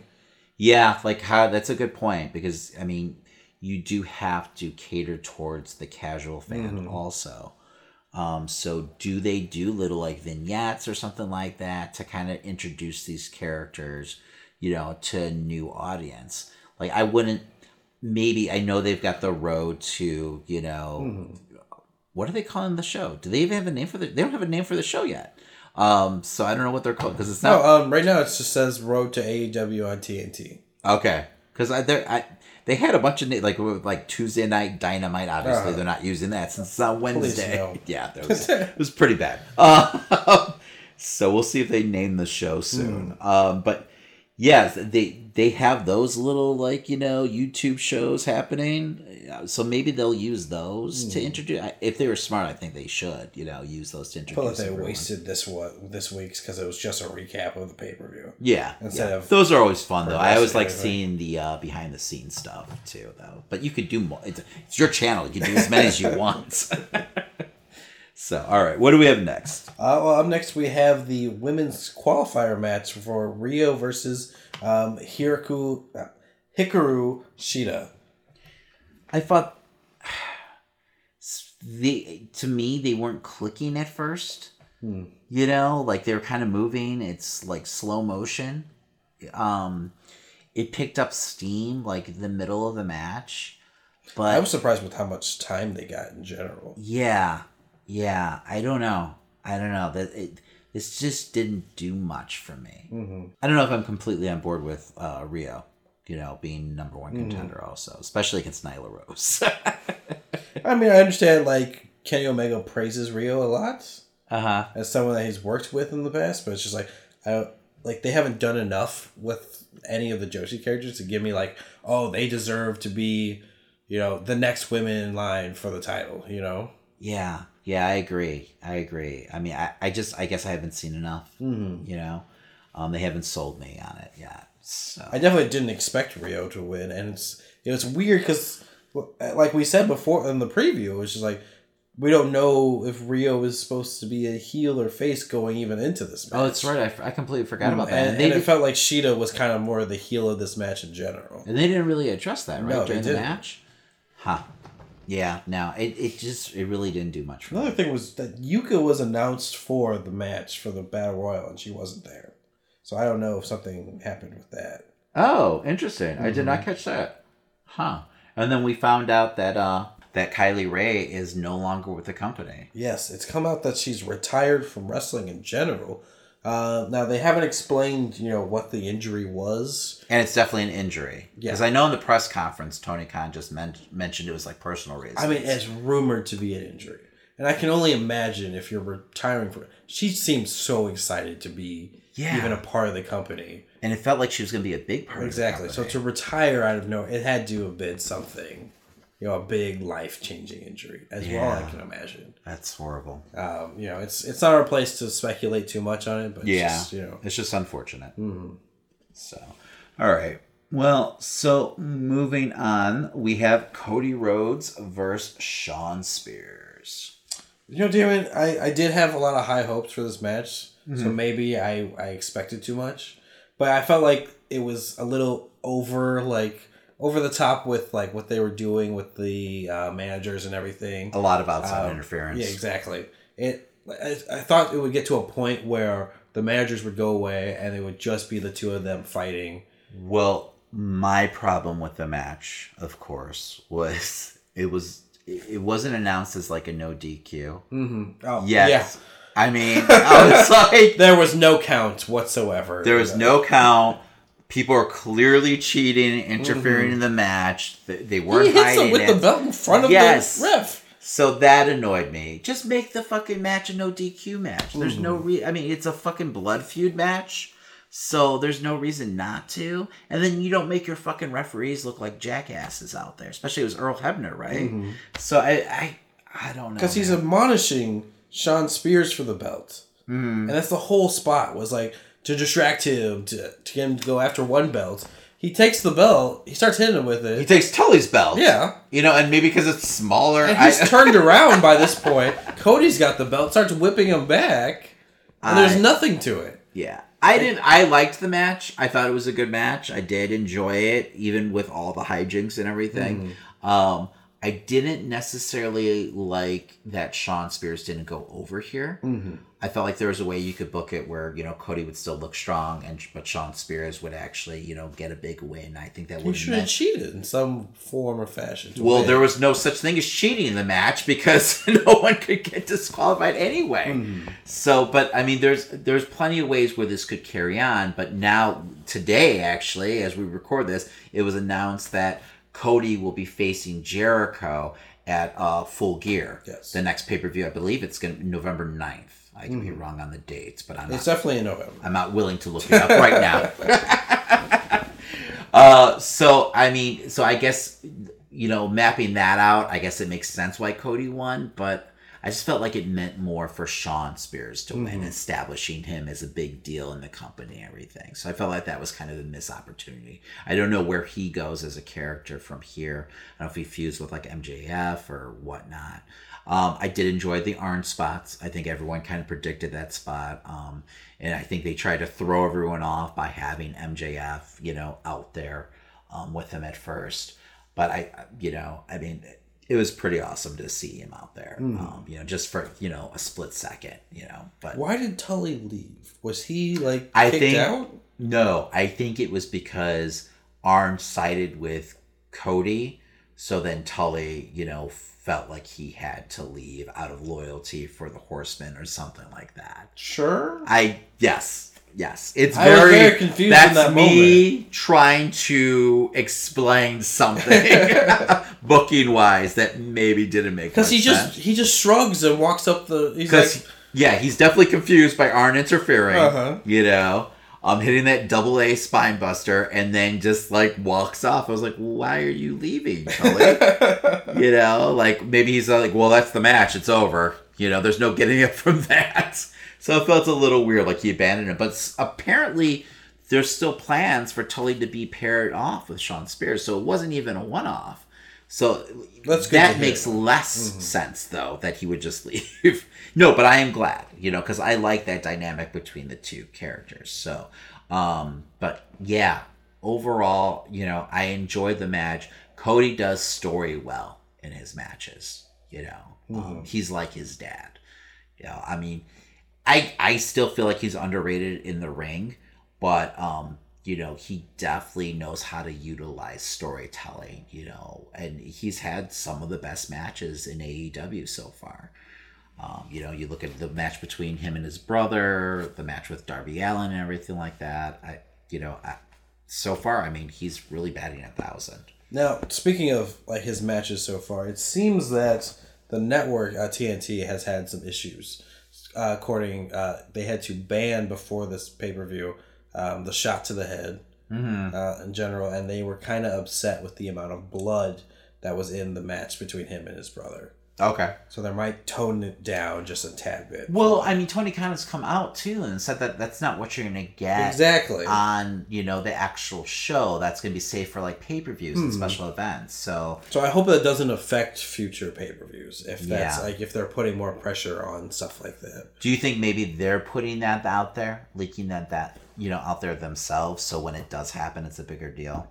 Maybe. Like you know, it's unplanned or Hmm. unscripted. You know. I mean, it's a good idea.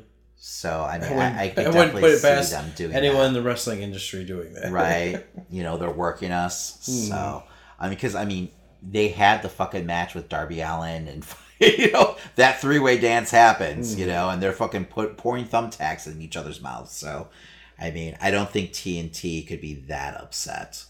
Um, with a little blood, if that's okay. So, um, but you know, and Jericho obviously bladed. Yes. So,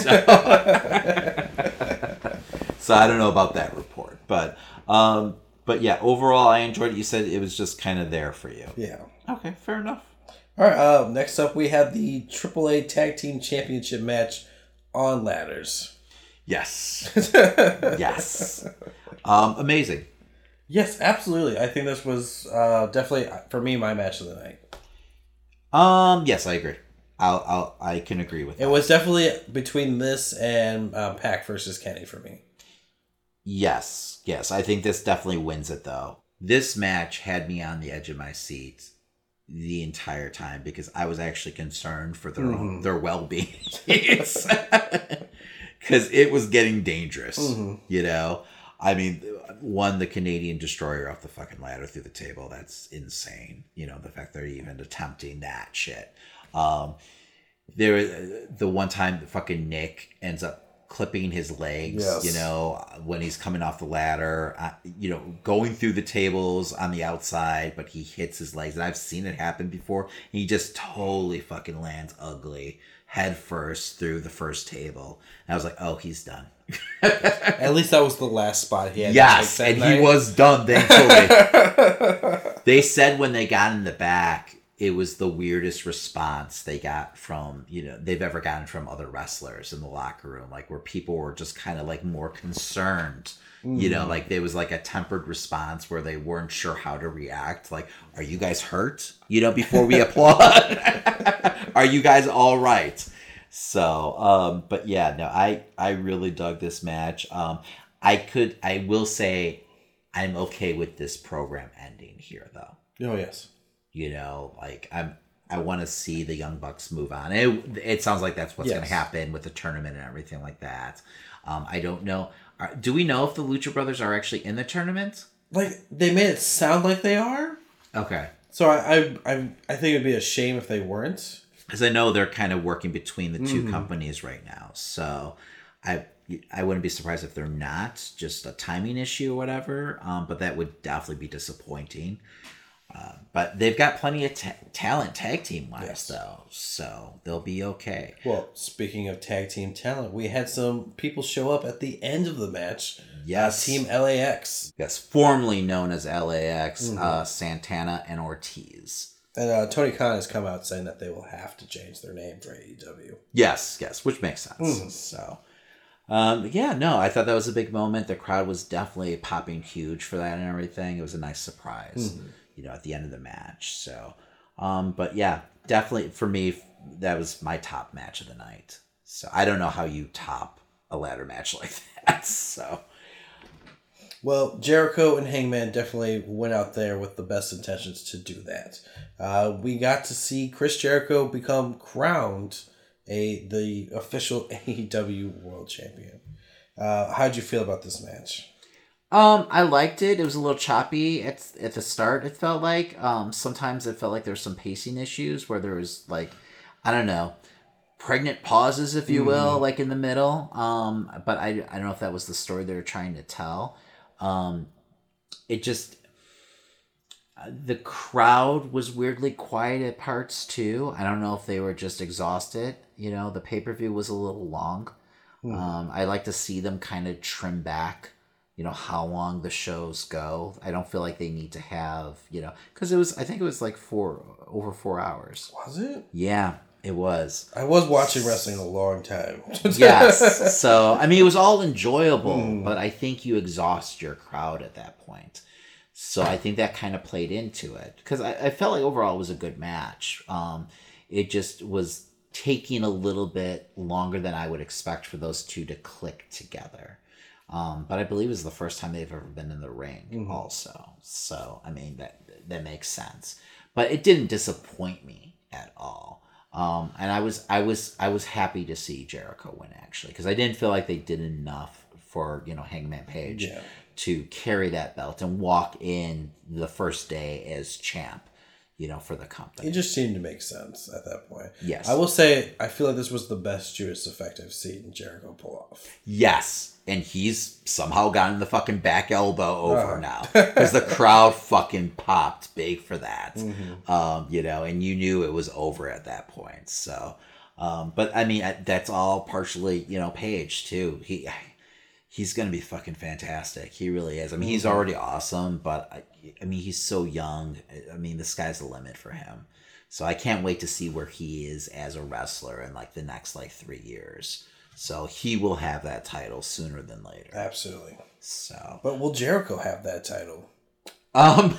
Well, now if he visits Longhorn again, apparently. Apparently.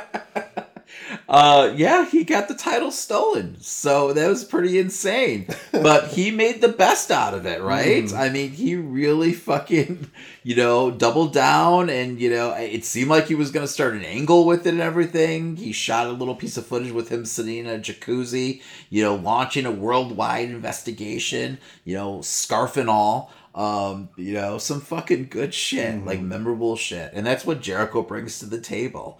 You know, a lot of companies would try to bury the fact that they their champion lost the title. I think it helps that it happened to, you know, a heel character, Mhm. obviously. Um, eh, but Jericho was the perfect person for it to happen to.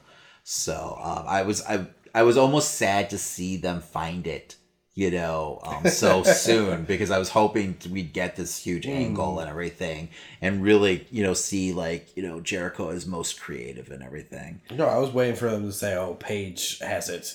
You know? Yes, yes. I was like saying like, oh, okay, it's gonna either be Page or Moxley or Mhm. someone else, you know, with the belt. Um, you know, it could have been fun. So um, I don't know, man. It, was still a good time though, and he's been. I mean, he's owned the internet this week. Yes. He got you know a little bit of bubbly over, Oh, huge. you know, did you get your shirt? Because they're selling like hotcakes. Yeah.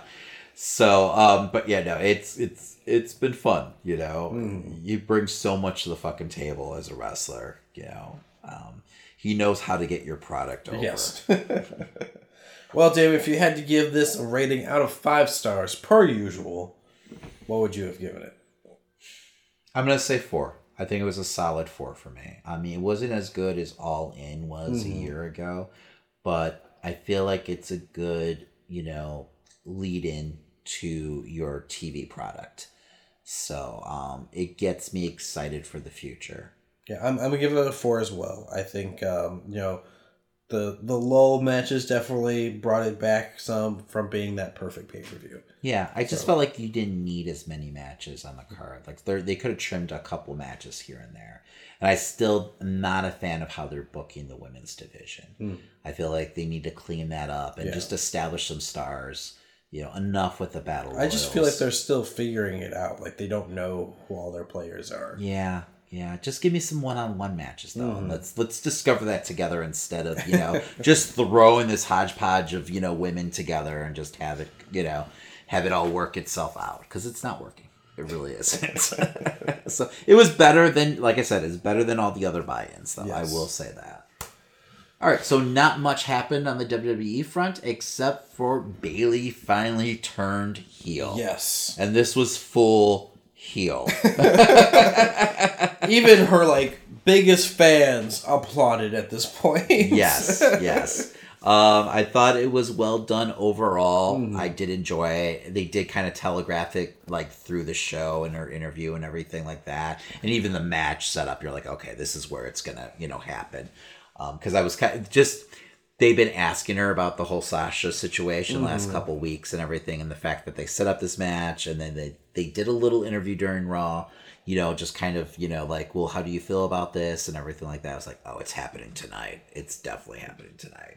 And sure enough, they did. They they weren't wishy washy about it. You know, they pulled the trigger on it. You know, she needs to work on her chair shots a little more. They're Mhm. kind of weak, um, but so is Sasha's, uh, for that matter. But you know, I, what I found interesting is what they were doing on SmackDown with her. You know, after the fact, they had her come out and address the crowd. The crowd booed the shit out of her. You know, there were some cheers. Mhm. You know, I mean, it was probably more fans like us. Um, I but- think that she played up to that well, though. She was like, "I don't understand what you guys want." Yes, yes. I like her being kind of the confused role model, you know. Her like, you know, just kind of talking down to the crowd and saying, No, I'm a role model for your kids, you know. I'm Mhm. I'm teaching them loyalty. You know, I, I enjoyed that, you know. But then when Charlotte came out, you know, which is weird, it's gonna be a weird dynamic because Charlotte's definitely a fucking heel here. Um, when she came out, you know, and addressed Bayley and basically called her a phony, you know, uh, Sasha came out and then they both basically jumped Charlotte. You Yes. know? So I mean, she's definitely a fucking heel. So I enjoyed that. Uh, King of the Rings actually been surprisingly fun. You know, I've enjoyed all the King of the Ring matches. They're Mhm. all solid. I didn't necessarily like the finish that happened in the uh, Joe Ricochet match, setting up a three way dance um, between uh, Joe Ricochet and Corbin. Um, I've got this It just horrible, horrible feeling that Corbin's walking out of that as the winner. Um, you know, but the fact that Chad Gable actually seems Mhm. like he's getting a bit of a push. Even the commentary team seemed to really like be behind him and saying, you know, how he's you know working his way back up there. What I loved about the match against, you know, Andrade was he got himself over. It felt mm-hmm. like through the match because the beginning of the match the crowd was dead. And then once they kept on going and, you know, just working a fucking great match, the crowd started to get into him and really like realize, oh wait a second, he might actually fucking win this thing. So then when he won, he got a big pop, and I was like, okay, see, because they were um, a lot of people were also surprised by the crowd's reaction when he beat Shelton Benjamin. So maybe, you know, if he wasn't in the plans, you know, it, it seems like lately WWE is willing to roll with the punches more. So maybe, you know, they'll get behind him and give him a push now, you know, even if he doesn't become King of the Ring. Um, I just have a bad feeling it's going to be Corbin on that throne Now- at the end of the day. There has been rumors coming around that people are trying hard to convince Vince against pushing Corbin as much as he has been. I don't know what else the old man needs at this point. Mhm. He is like single handedly tanking your ratings. You know, the fact that how he's been featuring him and just shoving him down, you know, people's throats. It's like the reverse. Like it's the heel version of Roman Reigns. You know, he doesn't have the right kind of heat, as people would say. You know, Mm. like he's got that quote unquote like go home heat. He's not like, oh, we're booing you because you're such a great villain. We're booing you because we want you off our screens. So that's what's driving me fucking nuts Yes. about it. Um, you know, and I don't feel like it's Corbin's fault. You know, I feel like it's kind of the hand that you know he's been dealt. Unfortunately, you know, when like God during those early summer months or you know early spring, uh, was it spring or summer when they really? It's probably spring, right? Or- after Mania. Yeah. We like he was God. He, I felt like he was on like sixty percent of Raw. Mhm. Like he was on so many fucking segments on. Are we Raw. talking about when he was general manager or yeah, he was right kind of, or he was in between. It was after he Yeah. beat Angle and everything. He was just, he was on the screen way too fucking much. So, um, you know, but the last month or so, we haven't really seen him at all, Mhm. which tells me he's gearing him up to push him again. you know, so we'll see. Hopefully, I'm wrong. You know, I don't see Chad losing to Elias. No. Yeah, but and fucking Elias had a great match too, which I was really fucking surprised by. I wasn't I wasn't a huge fan of Elias Really? versus Ali. Oh, I thought it was great. I thought it was a great fucking match. I mean, I'm not a huge Elias fan, but it made me respect Ali a lot more because I was like, this is the best Elias match I have ever seen. I like the fact too I didn't know who was gonna win the thing. Hmm. So I really enjoyed that fucking match. Um, you know, and the crowd was into Ali again. So and and I this is what the King of the Ring does well. You know, in tournaments like this does well. It reminds, you know, fans of oh yeah, you know, you know, wrestler skill sets. Oh, oh that, that's why I like that guy. Mhm. You know, that's what I th- I want to see more of this. Let these guys fucking wrestle, you know. Especially your skilled fucking athletes like, you know, Ali and Chad Gable. They need to tell their stories in the fucking ring. So, um, you know, they'll forget all about this in a month Yes. or two. so. I just love a tournament, I guess. So, but that's pretty much WWE in the, a nutshell. Rowan apparently was, you know, Roman's attacker. Maybe. Maybe. I don't know. The storyline makes no sense at this point, but I stopped caring about a month ago. So I'm wondering if Daniel Bryan ends up turning face, though. Now, after he was attacked by Rowan, I'm wondering if they're going to use that to turn him face. So then you have a, a strong face, Daniel Bryan, going into the new Fox deal, you know, in October. I guess. I mean, So- people are still cheering him to the mood, so Yeah, work he gets his way. boos though. He still gets his boos, but it's that like that respectful boo. You Mhm. know, like we love what you're doing. Boo. you know, we know this is the response you want from us, but we still love you. So yeah, when he turns heel or heel, when he turns face, it'll be huge. So, um, but it looks like that's gonna do it for this week, man. Yes. All right. Well, before you go, we want you to check out DramaCityProductions.com, where you can find us and plenty of other great podcasts every week. Definitely check us out there. Um, you can also find us your favorite podcast apps, that's including iTunes, uh, Podbean, the works. Wherever you listen to your favorite Exactly. podcast, and make sure you subscribe, rate, and review as always. Yes. Um, and one of our favorite new apps is Podcoin. Uh, go ahead and download that app. It's the app that actually pays you to listen to all your favorite podcasts. And right now, we're actually a bonus podcast. So if you check us out, you actually earn extra coins. Yes. Um, and you can use this digital currency towards great gift cards like Starbucks, Target. Uh, I believe Amazon's even one of the options. So, I mean, Jesus Christ, what else can you ask for people? Well, I mean, what if you want to give back? You want to give it to charity, Damon? I guess. no, you're right, Christian. Yes. You actually have the option to give to charity too. So, um, if you're not a selfish bastard like myself, Mm. you can go ahead and do some good in the world, and you know, use your digital currency to help some other people out. Yes, and to help you in the right direction, you can use promo code NERDSHOW and get 300 coins right off the bat. You're welcome. Yes. Damon, you know, that promo code's good for other things as well. Head over to West Coast Geek and go ahead and find some of the best nerd merch on the internet right now. You got shirts, you got collectibles, you got graphic novels, anything your nerd heart desires. Yes. So take that promo code Nerd Show, get 20% off now on all your nerd swag. And if you want to further support the show, you can head over to ProWrestlingTees.com where you can find our merch. You can get sweet, amazing Nerd Show logo right on your chest every single day. Definitely go buy that. Wear it like a badge. Exactly.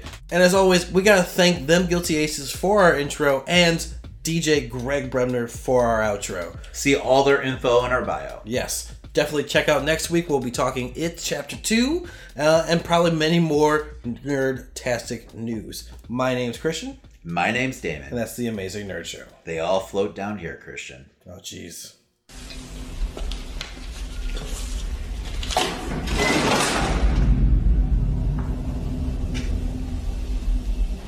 A census taker once tried to test me. I ate his liver with some fava beans and a little bit of the bubbly. Drink it in, man.